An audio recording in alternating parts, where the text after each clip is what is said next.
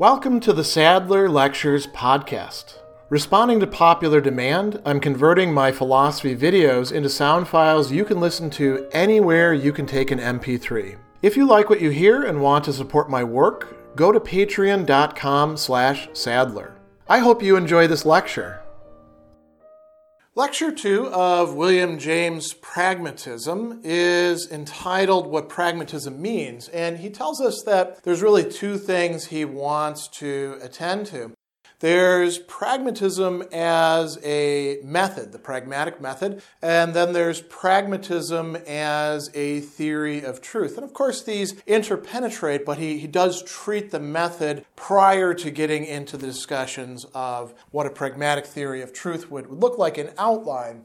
And he says that it's a method for settling metaphysical disputes that would otherwise be interminable. So there's a few words there that we want to attend to carefully. First of all, interminable. What does that mean? That means that it would have no ending. And so we can get into disputes like this when we have people who are talking about things that we don't automatically assume to be metaphysical, but sometimes accord a social and political and ethical importance to like, say, freedom. If somebody says, I can't exercise my freedom if somebody is telling me I need to do things that are actually good for me, right? There's a, a live issue, and, and it's one that has some very clear practical consequences, not only in our own time, but really throughout all of history. That's a long disputed question. And if people just sort of dig in and say, I see things this way, and the other person says, I see things this way, and they can't come to terms, they can't resolve resolve the issue. And the only resolution there could be would be perhaps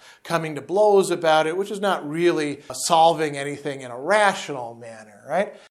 So we want disputes, if they're going to be something that's worth engaging in, to be terminable, to be able to be brought to an end point and metaphysical disputes. So let's understand metaphysics in a very broad sense as pertaining to what is, what has being. And so metaphysical disputes are not always just about what actually does exist, but what people say exists, even if it doesn't. So, whether witches exist or not, that's a metaphysical dispute, even if there aren't any witches. Or if we talk about square circles, right? There aren't any square circles. That's still a metaphysical dispute of some sense. So, James gives this wonderful example at the beginning about being on a hunting trip with some of his buddies and coming back, and they're in an argument about a squirrel and whether a man can go around the squirrel or not. And he says that this illustrates how the pragmatic method can be used. So, what is the dispute? So, some of the people are saying that you've got a tree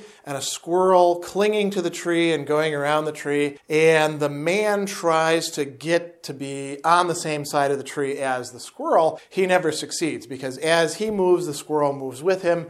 Many of you have probably had this experience seeing squirrels in the park, unless they're very tame. They always try to keep some sort of obstacle between us. Now, the question is the man goes all the way around the tree, and the squirrel keeps pace with him, always being opposite. Does the man go around the squirrel? And James says, yes and no because it all depends on what you mean by around. If you mean that the physical location of the squirrel and the physical location of the man are such that the man actually does, you could say, orbit or go around the, you know, the circumference of a circle around the squirrel, then definitely he does go around the squirrel. If you mean that he succeeds in getting to the squirrel's backside, perhaps facing the squirrel or something like that, then the answer is no. And we have to make this distinction. And some of the people are like, ah, you're, you're, you're quibbling. And James says, no, no, this is a perfectly rational way of resolving it. It really depends on what practical consequences there are. Or, as he says, it depends on what you practically mean by going around the squirrel. And so, according to James, many of the problems that we run into in philosophy and in all sorts of other areas of life have to do with not realizing that we have to focus on practical consequences. And he does talk about previous thinkers having used the pragmatic method without calling it as such. He says there's absolutely nothing new in this method. Socrates was an adept at it. Aristotle used it methodically. Locke, Berkeley, and Hume made momentous contributions to truth by its means. Then he brings up somebody who none of us read anymore. Shadworth Hodgson keeps insisting that realities are only what they are known as. And there's, you know, if, if this is his game, there's probably a lot of other people that James could have enlisted as well. Why talk about those? Well, his audience will be quite familiar with Socrates and Aristotle from ancient philosophy, and seeing these terms Locke, Berkeley, and Hume, or these names, we automatically think, aha, British empiricism. And James will stress that pragmatism is, in fact, a form of radical empiricism, going beyond, to some degree, what some of the commitments of Locke, Berkeley, and Hume would be. He also brings up one of his much closer predecessors, Charles Sanders Peirce, who we typically associate with James and somebody else that he's talking about this in here, John Dewey, as well as Josiah Royce and others, and we associate them in classical American philosophy or the pragmatic movement writ large or things like that. Now, Peirce and James actually had a little bit of a tiff about the term pragmatism and what it meant, but we're going to skip over that here. James is saying Peirce and I are basically on the same page. And he summarizes what Peirce is telling us in an article called How to Make Our Ideas Clear, which is absolutely important reading if you're ever going to study Peirce or pragmatism in general. And he says that Peirce, after pointing out that our beliefs are really rules for action, so that's worth pausing on for a moment.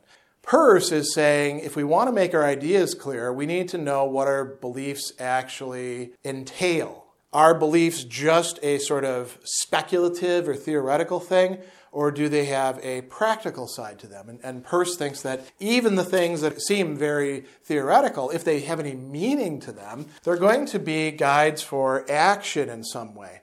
So he says, in order to develop a thought's meaning, we need only to de- determine what conduct is fitted to produce. That conduct is for us its sole significance. And then he says that the tangible fact that at the root of all of our thought distinctions, none of them are so fine as to consist in anything but a possible difference in practice. Now, practice doesn't just mean making boots, paving roads, doing your taxes, things like that. Thinking is also a kind of practice, and so is feeling. So we, we don't want to understand practice in too narrow of a sense. But he tells us if we want to attain perfect clearness in our thoughts of an object, we need only consider what conceivable effects of a practical kind the object may involve. And gives examples what sensations we are to expect from it, what reactions we must prepare.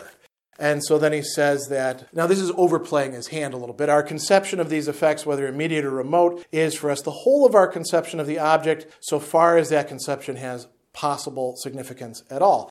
And James calls this the principle of pragmatism. So, this is essential to the pragmatic method. We need to look at whatever ideas, whatever objects of thought, whatever claims we're making, what practical consequences result from this. And so, the method itself is, as he says, to interpret notions by tracing out their practical consequences. Let's come back for a moment to the example of the squirrel. You could say, well, this is actually one that doesn't really have any practical consequences except getting your buddies to say you're right or you're wrong. But James would say, no, no, it really depends on what we're trying to say in terms of the ideas. The idea of around, what does that practically mean? What does that practically amount to? A little bit later in the essay, he will use one of his catchphrases that is probably most closely associated with the pragmatic method and the pragmatic theory of truth the cash value of an idea. What is its cash value? What can you trade it for? What is it actually worth? So we interpret these notions by, as he says, tracing out our practical consequences of them.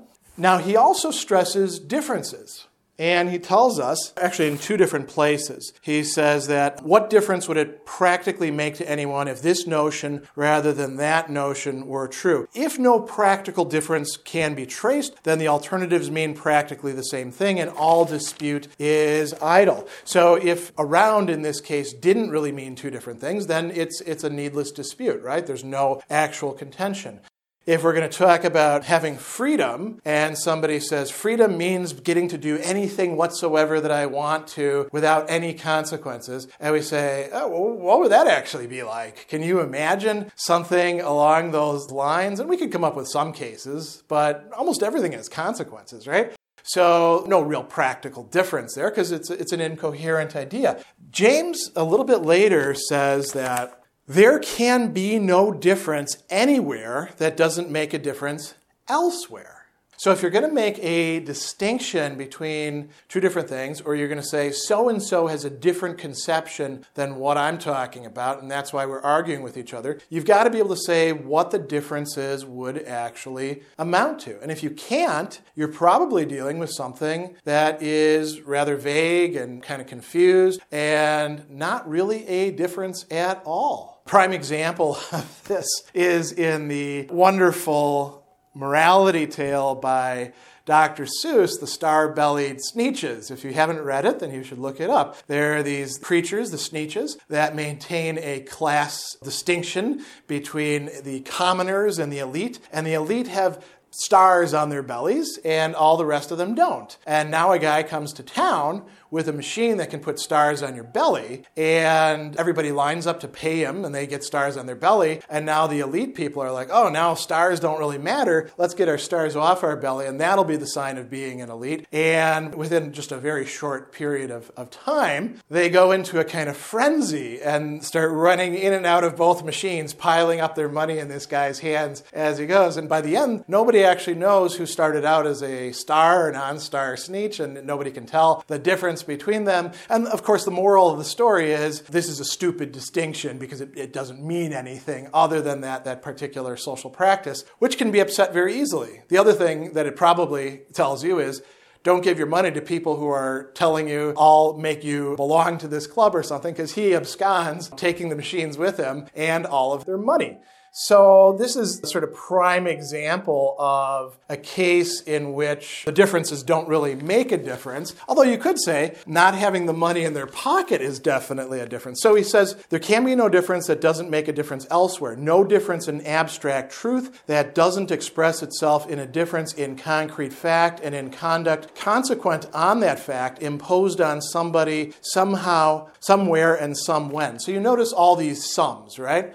It doesn't have to make a difference to everybody at every single moment in order to be a vital difference, but it has to be a difference somewhere for somebody in some way at some time. And then there, there can be some meaning to it. The other thing that he, he tells us as well is that we want to avoid relying upon words or concepts as endpoints for our disputes. And he says that this is going against the rationalist temperament of philosophy philosophy, and that these sort of people would be frozen out if, if pragmatism, in fact, became the dominant way of doing things. And he says that metaphysics has usually followed a very primitive kind of quest. People hanker after magic, and you know uh, what, in great part in magic, words have always played. If you have the name or the formula, you can control the spirit. And so it's kind of a superstitious type of thinking. And so a lot of people believe, and I know many people like this, that if you can just get to the point where you identify something, you classify something, you bring in a name, you bring in a concept, you've now solved the issue because you've explained it all. And James says, no, you haven't. Doing that is not telling us much about anything other than you can talk about a word. He says, if you follow the pragmatic method, you cannot look on any such word as closing your quest. And here's where he brings up the practical cash value. He says, You must bring out of each word its practical cash value. Set it at work within the stream of your experience. It's less a solution than a program for more work, and more particularly as an indication of the ways in which existing realities may be changed.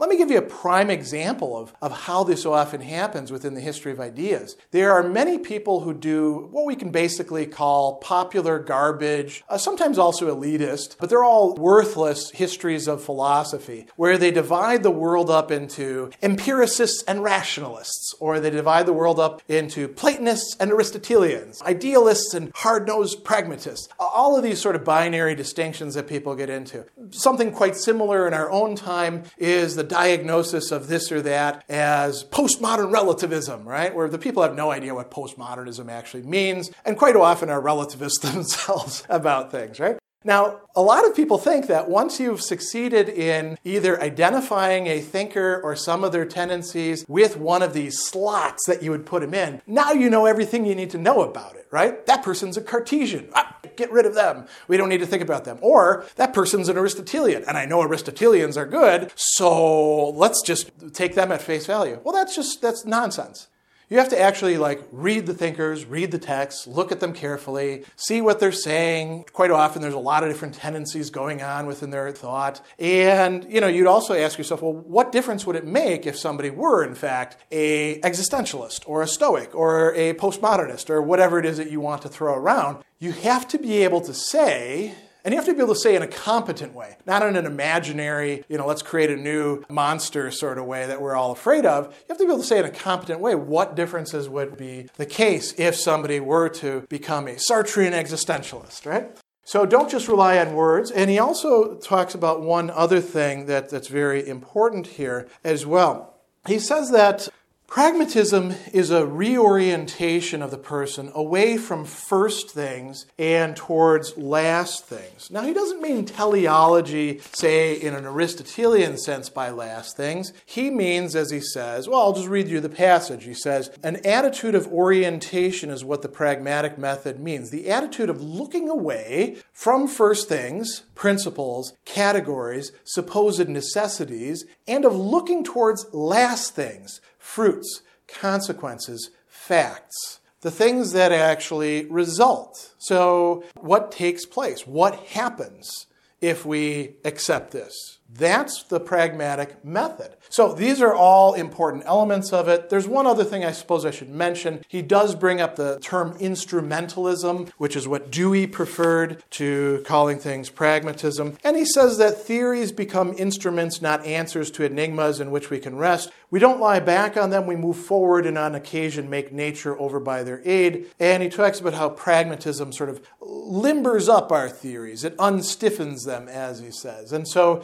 theories are not something that are supposed to be an endpoint themselves or a final resolution, but rather something that we would use as an instrument to, you know, figure out what it is that we want to know and to solve some of the practical difficulties and challenges of our lives. So this is the pragmatic method, which you can distinguish from the pragmatic theory of truth. Special thanks to all of my Patreon supporters for making this podcast possible.